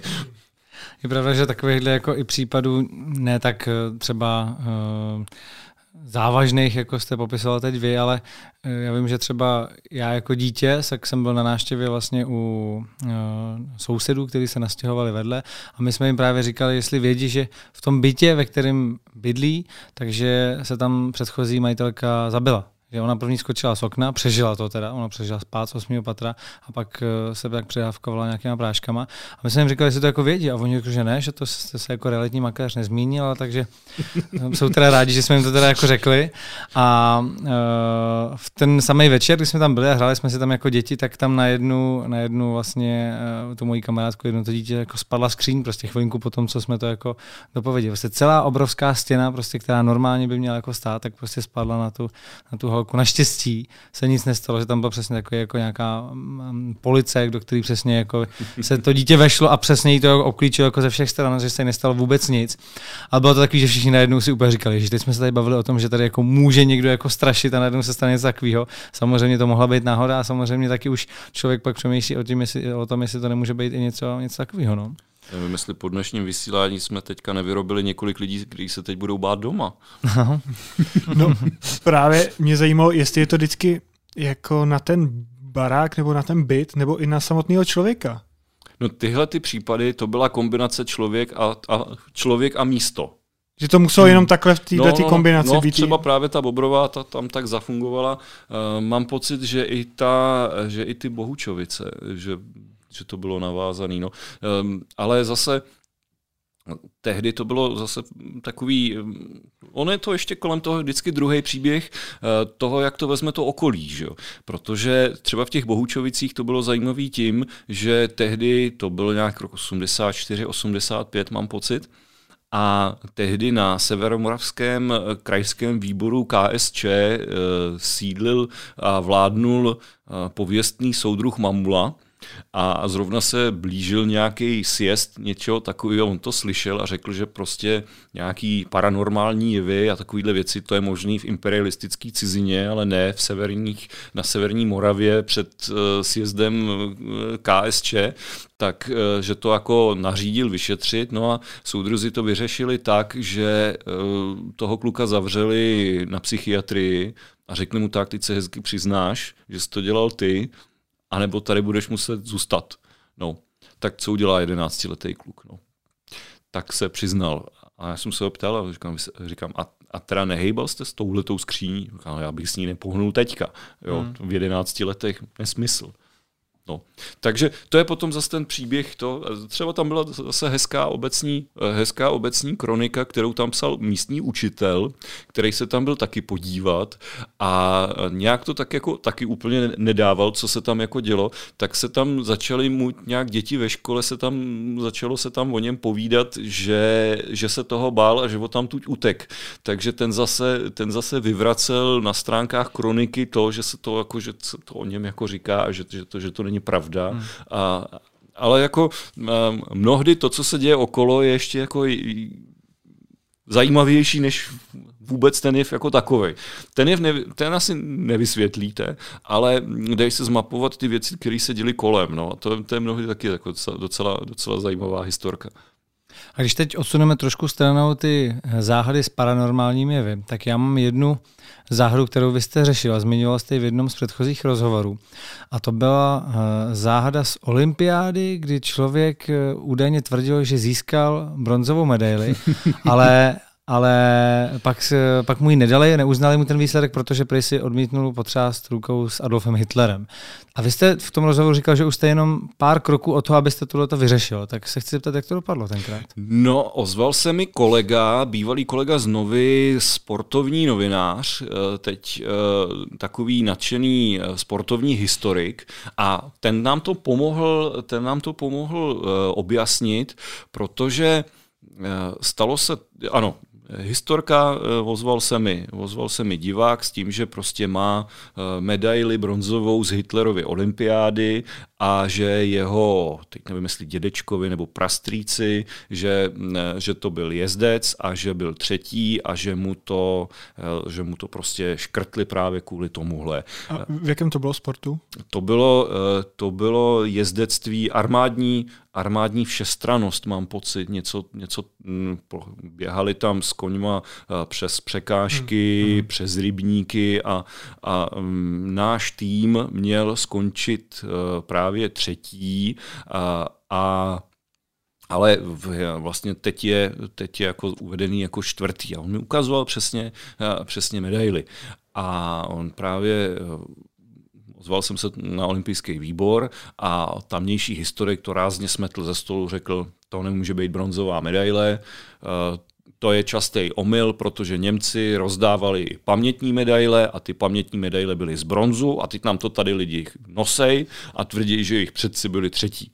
Tak jsem mu poslal fotografii a fotografie pamětní medaile, fotografie bronzové medaile a fotografie právě toho, co mi ukazoval ten, ten člověk na místě.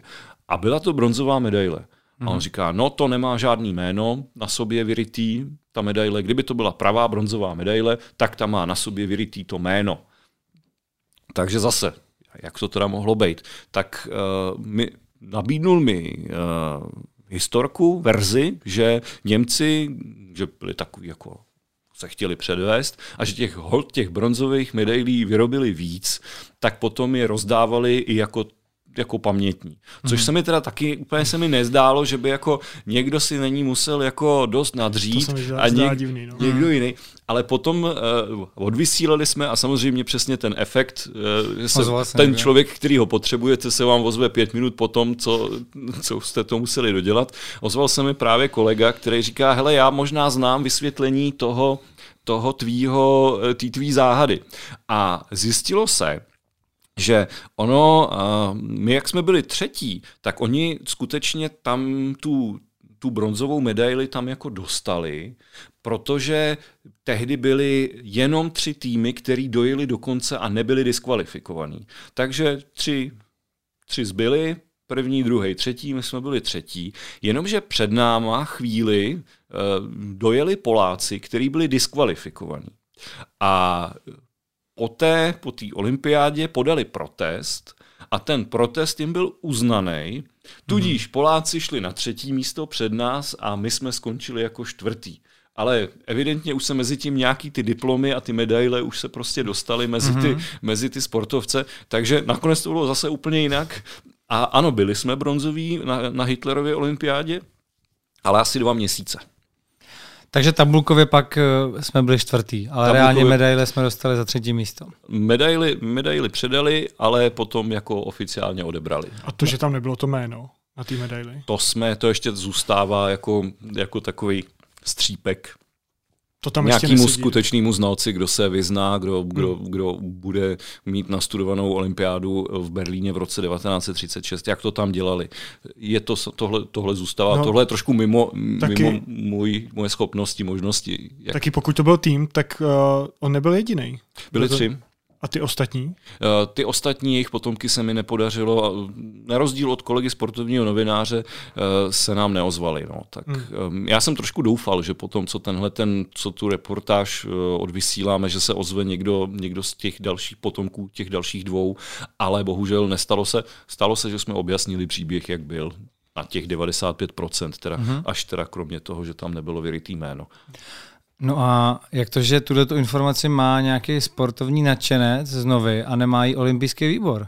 Nebo vám ji nechtěli no, dát jenom? Eh, no, oni evidentně neměli, tak je to český olympijský výbor, nebyl jo. to německý olympijský výbor a sportovní novinář na to přišel hmm. úplnou náhodou, protože hledal něco jiného a hledal to v dobovém tisku a právě v dobovém mm-hmm. tisku našel článek, který prostě zrovna zachytil ten okamžik, že prostě Poláci protestovali a bylo, byl jim ten protest uznaný, tudíž, že už nejsme, že už nejsme na třetím místě. Mm-hmm. Tak a zase, to je, to je ta náhoda. Našel to v denním tisku z tehdejší doby úplnou náhodou, když hledal něco jiného. A zrovna si vzpomněl, že jsem zrovna o tom já vysílal před, nějakým, před několika týdny. Tak uh, ta reportáž to tak nějak jako pomohla trošku objasnit, uh, ale zase náhoda. No a ta část, respektive ta verze, že si teda nepodali ruku s Adolfem Hitlerem, ta se pak nějak ověřila, nebo to je prostě, že to se už ani nedá ověřit, protože to je jenom... To, se, to, už, se, to už se nedá ověřit zase. Uh, oficiální historik uh, spochybňoval to, že, by, že, že tam Hitler vůbec byl na, ty, na tom sportovišti.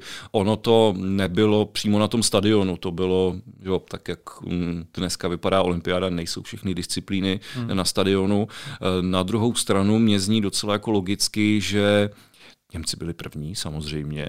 A tam jsem se třeba dozvěděl, že tam bylo třeba možná docela zajímavě cinknutý, že ty Němci přes ten rybník, na kterým se utopilo za, za, tolik, neutopilo, jako že by uh, utopili naděje, uh, že tam do bláta zapadlo tolik, uh, tolik uh, závodníků z jiných zemí, že ty Němci ten rybník jako najížděli trošku jako jinak, jako jinou cestou, že mohli vědět, kde to bláto není tak hluboký. Mm.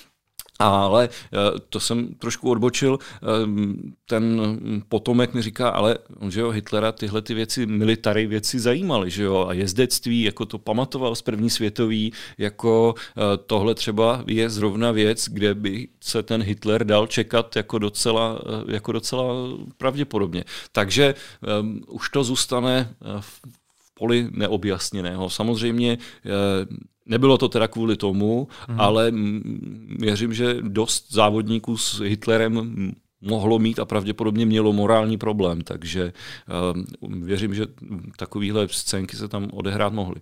A tohle, to, že mohli podvádět, to je nějak podložený, nebo je to taky určitá teorie? To je, eh, to je, co právě vyprávěl, eh, co právě vyprávěl jeden z těch závodníků, no, že, si hmm. tam, že jim to tam potom bylo jako divný, že ty Němci ten rybník jeli, jeli trošku, jeli trošku jinudy, jeli trošku jinak. Možná by bylo zajímavý, eh, ten film Lenny Riefenstahlový se dochoval a dokonce mám pocit, že je to tam jako natočený, jo? že některý ty, některý ty beznadějně se hrabající z rybníka a, a ty Němce, který to tam tak jako projeli, místo už se evidentně nedochovalo, ale uh, možná, kdyby se v tom ještě někdo chtěl jako šťourat, uh, udělat si nějakou, nějakou digitální propisku, jako že by to hmm. tak jako, tak samozřejmě asi, asi, by, asi by to šlo, ale asi se to, to už se asi nedá prokázat. Hmm. Vzpomenete si na nějakou svoji velkou chybu, co jste udělal jako v reportáži, za kterou jste pak schytal třeba i kritiku? Jo, to je vždycky, když člověk dělá nějaký konfliktní téma, a vždycky se to stane u člověka nebo u respondenta, kterýho člověk má e, jako za toho darebáka, který obhajuje neobhajitelný a stalo se mi to dvakrát a pokaždý jsem mu zblbnul titulek. Napsal jsem špatný jméno, jméno špatného náměstka ministra dopravy třeba. Jo, tak to je taková, to ještě neberu jako Chybička. velkou chybu. Spíš... Kovaříka za kocourka jsem vyměnil, byli tam oba, prostě neuvědomil jsem si, kouknul jsem, ověřoval jsem si křesní hmm. jméno, skopíroval jsem to z toho oficiálního webu vořádek později, no a hned byla stížnost na, na radě no, z toho. Tak to je, tohle to jsou takové opravdu, eh, opravdu nepříjemné věci, stalo se mi to dvakrát a eh, nechtěl bych po třetí. No. A nějaká, jakože, nevím, že jste tvrdil něco, vydával to za fakt a pak se ukázalo, že, že to tak není? No já naštěstí mám třeba v těch záhadách mám kliku, že já to nemusím, já to obvykle nevydávám za fakt, já to vydávám za hypotézu. A v tu chvíli, v daném okamžiku, co o tom vím, se to jeví tak. Samozřejmě eh, se stává, že prostě se objeví nějaký nový papír a člověk to tak musí škrtnout celý a říct, aha, tak, tak tudy ne, musí, musíme na to jinak. No, ale takových věcí je strašná spousta a mm, nevím, jestli je to, nevím, jestli je to chyba, nebo je to jako přirozený vývoj, že si člověk uh, udělá názor, ale takhle ono to určitě bylo, potom zjistí, že ono to vlastně tak vůbec nemohlo být, potom zase se objeví něco, řekne, ale ta, ta původní varianta zase byl, je, teď, je teď jako podobnější té pravdě, takže je to, no, je to cesta, jak, jak ten Zimmerman, prostě ty slepý uličky, tak jako člověk musí dojít až na její konec, aby zjistil, že opravdu tudy ne. A dokážete to vlastně úplně uh, objektivně nějak hodnotit, nebo se občas taky stane, že jste jako vlastně až posedli třeba fascinovaný nějakým tím závěrem, který by, kam, kam vás to směřuje a reálně vy vlastně chcete dojít na ten konec a chcete, aby to dopadlo To je vnitřní takhle. boj. To je neustálej vnitřní boj. Já třeba eh, tady v té knižce jsem právě teda zbořil ten štěchovický poklad a řekl jsem teda, co to nebylo. A teď já se snažím zjistit, co to bylo. Respektive já už vím, že teda byla to ta elektřina a teď se snažím jít po těch drátech na tu druhou stranu, eh, zjistit, kam ty dráty vedly a co tam bylo na konci.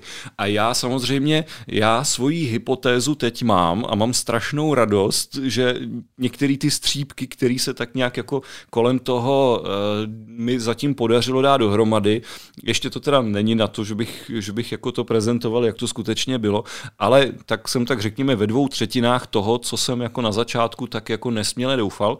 A ano, v tu chvíli hledáte důkazy, který by eh, podpořili tuhle tu hypotézu, ale člověk musí, mu, musí eh, udržet to, že když přijde nějaký dokument, nějaký důkaz toho, že to třeba jako to, to vyvrátí, tak musí v tu chvíli člověk najít tu vnitřní sílu, aby ten domeček, který si těch několik měsíců náročně stavěl, a že si do něj prostě musí kopnout a začít to stavět celý úplně znova. No. To je, to je, je to asi největší past, jako, že největší past je vlastní hypotéza a vlastní hmm. názor, no, což jako občas to bolí, když tyhle věci člověk musí opustit, no, ale potom, že ho vydejte knížku, ve který se potom zjistí, že to je, že to je blbost, no, tak jako, to, to je tak jako, to je, to, to je ten poslední argument, když si člověk řekne, no tak to musím zahodit, tady to opravdu nebude, no. Jaký jsou největší evropské záhady, tak jako třeba z těch států okolo nás? Jo, tak to teďka... Si to sledujete vůbec? Uh, no, přiznám se, moc člověk nemá čas sledovat, uh, co, kde, že jo, tak já na Slovensku mají měsíční šachtu, že jo, ten záhadný objekt.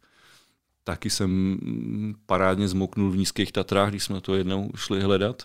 Vykoupal jsem celou kameru, eh, vysušil, do dneška funguje zázračný, teda ta transká bouřka, teda No, eh, v Polsku, že jo, tam mají ty svoje eh, Soví hory a, a samozřejmě Jantarovou komnatu. Německo je různých záhad eh, válečných výrob plný, to samý, to samý Rakousko.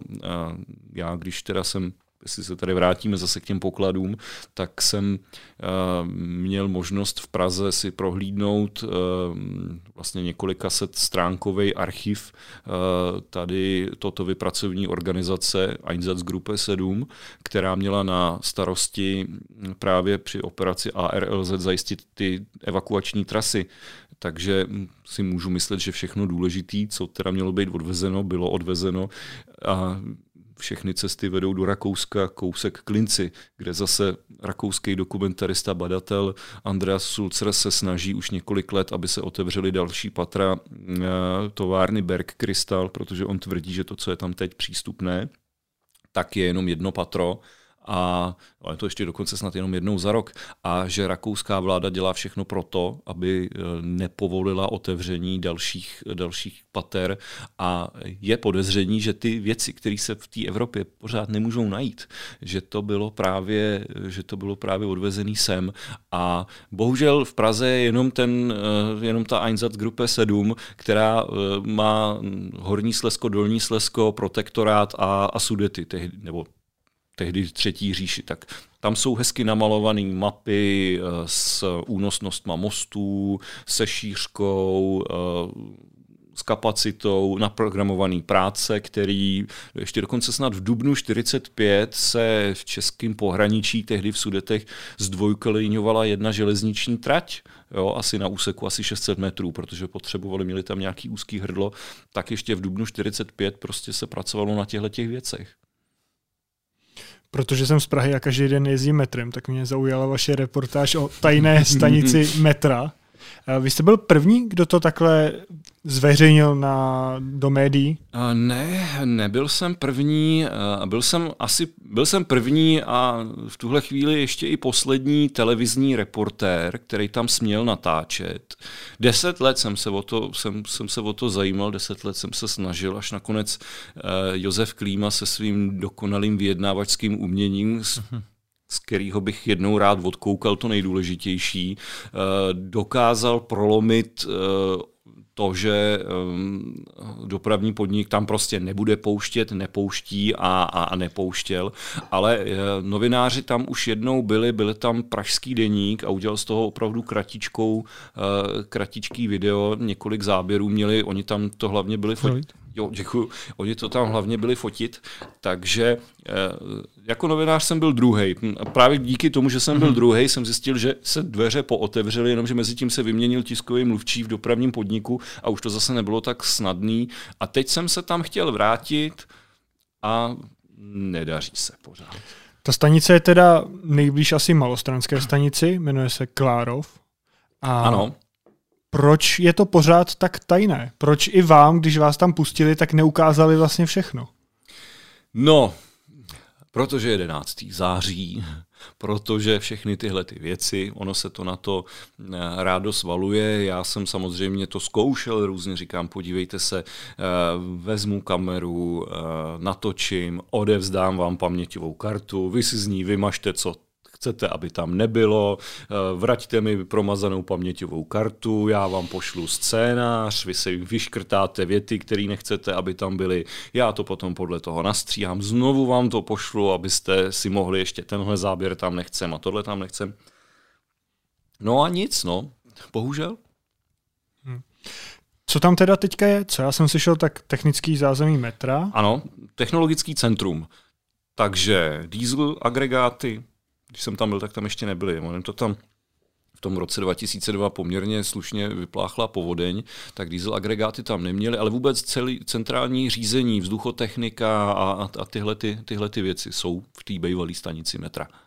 A ty části, co vám neukázali, máte nějaké teorie, co by mohlo být tam? Eh, takhle, já jsem, uh, asi mám teorii, já jsem, když jsem loni tak pěkně prosil, aby mě tam pustili znovu, tak mi řekli, že mě vemou do technologického centra trasy B, takže jsem si to technologické centrum mohl prohlídnout úplně celý. A když si to tak člověk jako v hlavě tak jako spojí, tak asi jako mám představu, jak, co kde je, jak to vypadá. No. Eh, tehdy mě vzali do těch, eh, do těch částí, které s tím chodem toho technologického centra nebyly tak úplně spjatý. Mě tehdy samozřejmě spíš zajímaly ty pozůstatky po té stanici z 50. let, spíš než to technologické centrum jako takový. A jak to tam teda vlastně bylo? Proč se tahle stanice vystavila a pak reálně nepoužívala?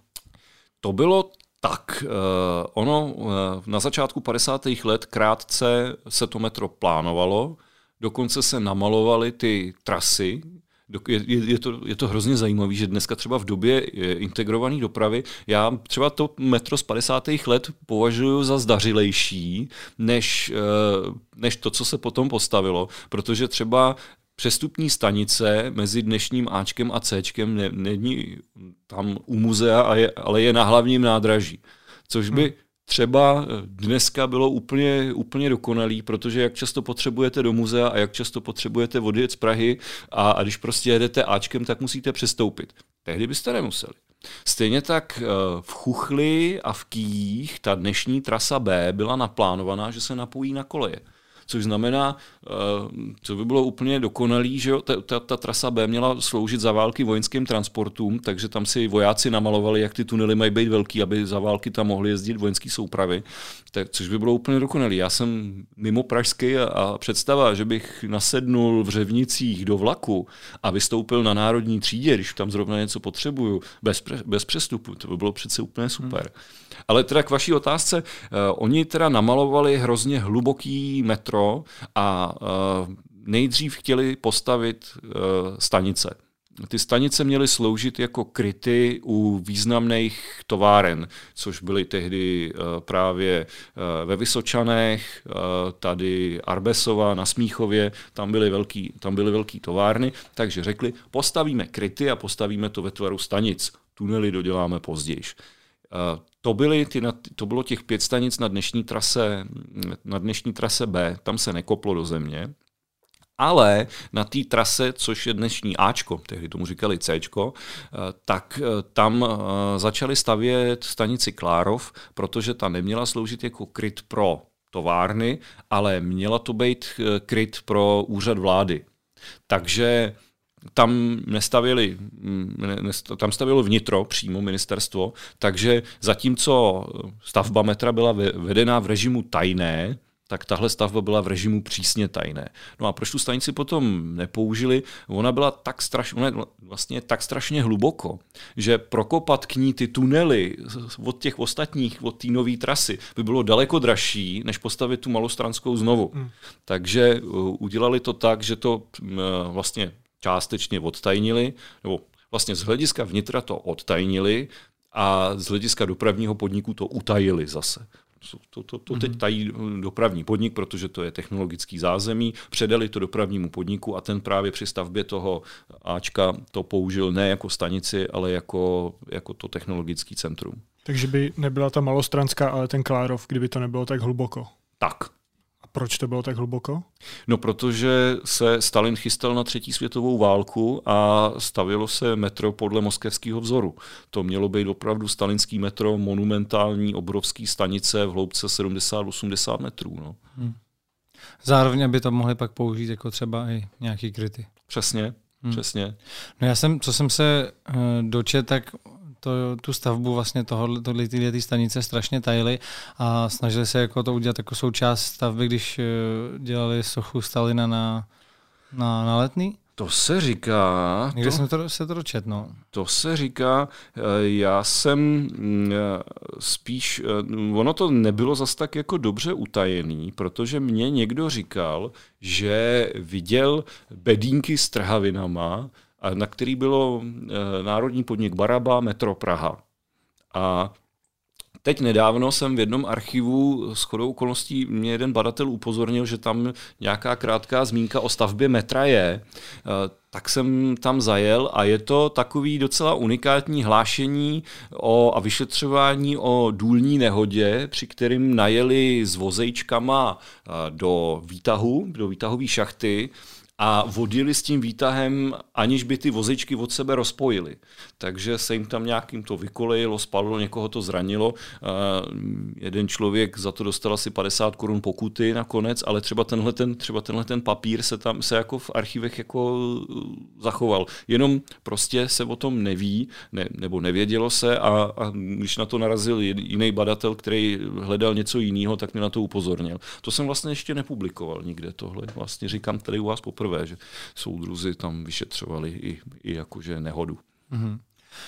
Když ještě na malý skok skočím zpátky do toho archivu, když jste tam teď byl, tak eh, ty díla digitalizují se nějak, protože předpokládám, když se zachovávají fyzicky, tak to má omezenou nějakou životnost, i když ty podmínky samozřejmě pro tu hmm. archivaci jsou nějak eh, vhodný, tak předpokládám, že v dnešní době je zájem takovéhle věci digitalizovat a pak by se pak i třeba usnadnilo to, to nahlížení do těch archivů, že? protože by to mohlo být někde nějaký za nějaký, by tomu strašně za nějaký, no. za nějaký poplatek malý by člověk mohl do toho nahlížet. ono se digitalizuje, třeba hodně se teď digitalizuje v archivu bezpečnostních složek, kde jsou že, vyšetřovací materiály státní bezpečnosti a veřejné bezpečnosti. Eh, tam se digitalizuje hodně. Eh, samozřejmě v Národním archivu se taky digitalizuje, ale tam je, je, je trošku potíž, že spousta těch fondů nejsou uspořádaný a neví se přesně, co v nich je, mm-hmm. tím spíš, aby, než aby byly digitalizovaný. No.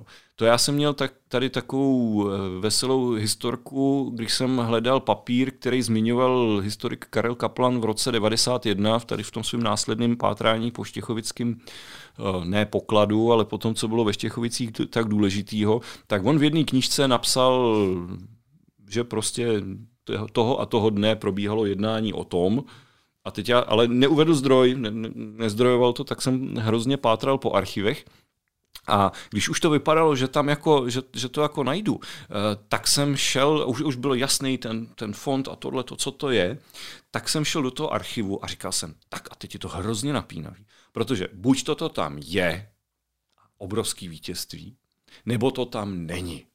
To je, já nechci úplně moc naznačovat, ale vemte si, že máte místo, kde se netěží uran, ale na, na konci války máte 40 tun koncentrovaného uranu. Tam Hmm. A to, ten papír byl o tom, že se vyjednává o tom, že by si ho Sověti odvezli, tak jako odvezli naprosto všechno, co, si, co je tady zajímalo. Že? A tenhle ten, ten, ten historik napsal, že teda tohleto je pátrání, tohleto vyjednávání o, o koncentrátech tam jako probíhalo a uváděl i přesné váhy, tak si říkám, to je věrohodný. Uh, ředitel Hornického muzea, uh, kterýho jsem se ptal, protože uran se těžil v příbrami, eh, tak říká, ne, to se nikdy nemohlo vzít 40 tun koncentrovaného uranu, to je prostě blbost, to je nesmysl, ten historik se musí mílit. Tak jsem šel napjatý, už jako prostě říkal jsem si, tak buď to, to tam je, nebo to tam není. Na místo fasciklu složky jsem dostal takzvaný mikrofiše, což je takový jako filmový hmm. pás, to si založíte do takového promítacího zařízení, on to promítá na stůl. A teď já jsem podle toho rejstříku už jsem přesně věděl, že to vyjednávání je tenhle, ta, tahle ta složka a že to je strana, strana 1 až 254. Tak jsem dostal čtyři mikrofiše, mezi tím teda jsem, samozřejmě bylo to až na té poslední, že jo, jako vždycky, eh, tak jsem se mezi tím, tím, že ještě to někdo, kdo se to prohlížel přede mnou, hledal tam něco jiného, tak ty mikrofiše blbě převinul, tak já jsem ještě se musel s tím naučit, jako prostě přemotat, abych si to mohl otočit, abych to neměl zrcadlově a ani pospátku, ani vzůru nohama, tak jsem teda opravil čtyři svitky mikrofiší, abych tam takhle jako dojel a pak tam byla taková jedna stránka, bylo napsáno chybí stránky 1 až 254. Tak jsem jako po dvou hodinách jsem to smotal, došel jsem, říkám děkuju, Nemáte to náhodou ještě v papíru, no, takže záhadu jsem objasnil uh, až o 14 dní později. Ale to je přesně, když jako čekáte, jako řeknete si, tak buď to, to bude takhle, nebo takhle, jiný, jiná možnost jako vás nenapadne, tak vždycky se stane něco třetího, že zrovna stránky 1 až 254 budou chybět hmm. na mikrofiši. Ne, ne, v životě by mě to nenapadlo. A je to takový, to je takový veselý žertík osudu. No. To, člověk jde do archivu a říká si, tak co mi, co mi ta prozřetelnost zase vyvede. Vy jste také v jednom rozhovoru říkal, že jsme u nás mohli mít nacistický režim o týden dříve než v Německu. No, to je pravda. To je pravda, ono to teda, já, už se na nás koukají v Brně, že jo.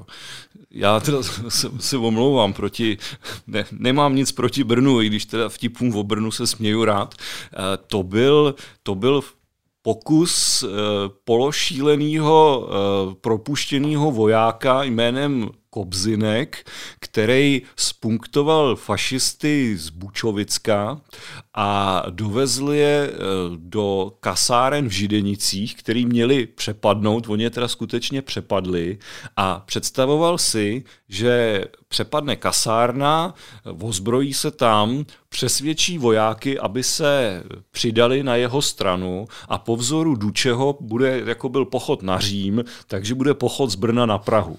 A že jak prostě bude pochodovat, takže se prostě ty další jednotky budou přidávat. No, Eh, skončilo to, eh, byl tam jeden mrtvej, dva těžce zraněný, byla to taková, taková jako hm, tragikomická groteska. No. Takže vlastně ten fašistický stát jsme u nás měli asi tak dvě hodiny na území jedněch kasáren, protože ono se ty vojáci poměrně, poměrně rychle se eh, je podařilo ty, těch asi 60 který mu neutekli z toho, tak se mu povedlo, tak se jim povedlo je spacifikovat. Ono samozřejmě potom, když to tom vyšetřovali, tak eh, na to mm, eh, všichni říkali, že jim řekl Kobzinek, že mají jet na stranickou schůzi a že se mají potlout s komunistama. Takže nakonec eh, je nedovezl na stranickou schůzi, zapadli někde ve sněhu, takže do těch kasáren ani nedojeli. Tam jim prostě řekl, nejedeme tady, bratři, pojedeme, přepadneme kasárna, vyrazíme na Prahu a kdo se mnou, kdo, kdo se mnou nepůjde, toho zastřelím, tak 60 se nechalo tak jako přesvědčit, že teda to jako přepadli.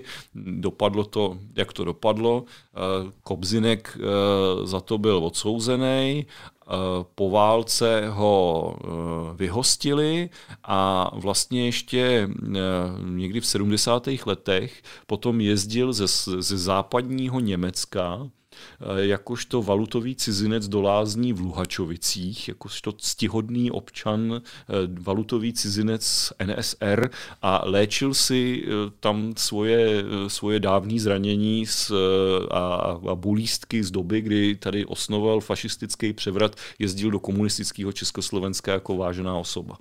A s těma ostatníma vojákama, s těma 60, co se k němu přidali, to dopadlo jak? Taky byli odsouzeni? Spousta z nich byla odsouzena. Uh, oni dokonce, tuším, na 12 let odsoudili uh, Radolu Gajdu, uh, vlastně šéfa Národní obce fašistický, přestože ten o tom nevěděl.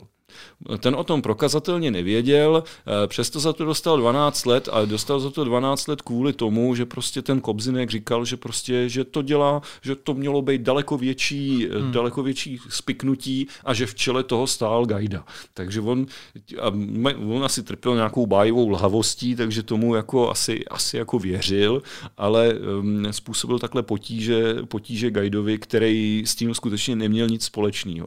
Potom je zase třeba uh, docela zajímavý, že některý ty uh, fašisti, který tady jako osnovali něco ve smyslu ani ne tak Hitlera, ale spíš jako toho Mussoliniho, tak skutečně za války se stali konfidentama gestapa a přihlásili se k německé národnosti, třeba ten Kobzinek to udělal, ale jiní skončili v koncentračních táborech zase. Jo. Hmm. Takže tam na, tý, na těch eh, případech to je, to je, takových množství nejrůznějších paradoxů, jo? že tady eh, že fašisti skončí v koncentračních táborech a osnovatel fašistického eh, převratu jezdí do komunistického Československa jako ctihodný muž, který se prostě léčí v Luhačovicích. To prostě nevymyslíte. Hmm. Eh, já bych asi nechal nějaký témata ještě do bonusu. Určitě. Protože my kromě té hlavní epizody máme ještě právě bonus. Ještě není konec. Ještě není konec, ještě není konec, no, protože uh, naši nejvěrnější fanoušci se nemůžou těch rozhovorů nikdy nabažit a proto chtějí ještě takový krátký přídavek, uh, ve kterém se dozvíte ještě spoustu zajímavých věcí a taky tam zodpovíme vaše otázky, které uh, měli naši diváci možnost na vás položit. Takže jedno, ještě jednou děkujeme vám, že jste se dívali, vám děkujeme, že jste se na nás našel čas. Jo, děkuju, děkuju, že jste mi ho tady poskytli. Že? Děkujeme i za dárek, který jste nám Přesně přines. tak. To, kdyby někoho témata, o kterých jsme se tady bavili, zajímali více, tak eh, vy jste napsal několik knih, tohle je jedna z nich o Štěchovickém pokladu, anebo se můžou podívat i na váš YouTube kanál stránky přímo uh, badatele. No, pokud, pokud jste dokoukali až do teďka mm. a neunavil a ne, nezničil jsem vás tímhletím povídáním, tak by vás možná můj kanál mohl zajímat, to je pravda. Mm. Tohle byl takový docela dobrý test. Eh, teď na konci vám můžu doporučit svůj kanál Badatele, protože vy ho vydržíte. Já si myslím, že spousta lidí se podívá i na ten bonus. Přesně tak. Kromě toho YouTube kanálu máte ještě pořady na internetové televizi Stream.cz a, no. a, a ty knížky jsme zmiňovali. Tak. tak. Tohle, to, tohle to všechno dáme do takového teaseru, aby to neuniklo i, lidem, i těm lidem, kteří k tomu bonusu přístup nemají a třeba je to přesvědčilo se na ten bonus podívat a zároveň, aby věděli o tom, co a kde vás najít. Super. Tak jo, moc krát děkujem a my jdeme na bonus. Díky, ahoj. Je v České republice nějaký reálný poklad, o kterém se mluví, že by tady někde mohl být a lidi ho hledají a vy věříte vlastně tomu, že kdyby ho někdo našel, tak tam může být nějaký zlato, mince a tak dále. No tak třeba v, na bojišti, no ono u těch velkých televizí, a vy to budete vědět, přijdete s geniálním nápadem, máte prostě kasaštyk, něco, co je naprosto dokonalý. Teďka nedávno byl film v českých kinech Šarlatán, řešil jste někdy i tento případ? Jednu z prvních vzpomínek na Pepu Klímu mám v okamžiku, kdy uh, on pobíhal nevěřícně po chodbě, po chodbě uh, ve druhém patře gymnázia a říká, on to udělal. Záhada ty věci, kterou nechcete jmenovat, vás nezajímá? Já Záhada vzniku. Jsem... Teď se spekuluje o tom, že jsou nějaké nové studie zase. A... Vemte si virus SARS, ten původní virus MERS, španělská chřipka, hongkongská chřipka, teď tohleto, všechno to přichází z jednoho místa. No, tak až přestanou jíst a všechno, co se hejbe a, budou si zavírat v okna v laboratořích, tak bude na světě líp. No.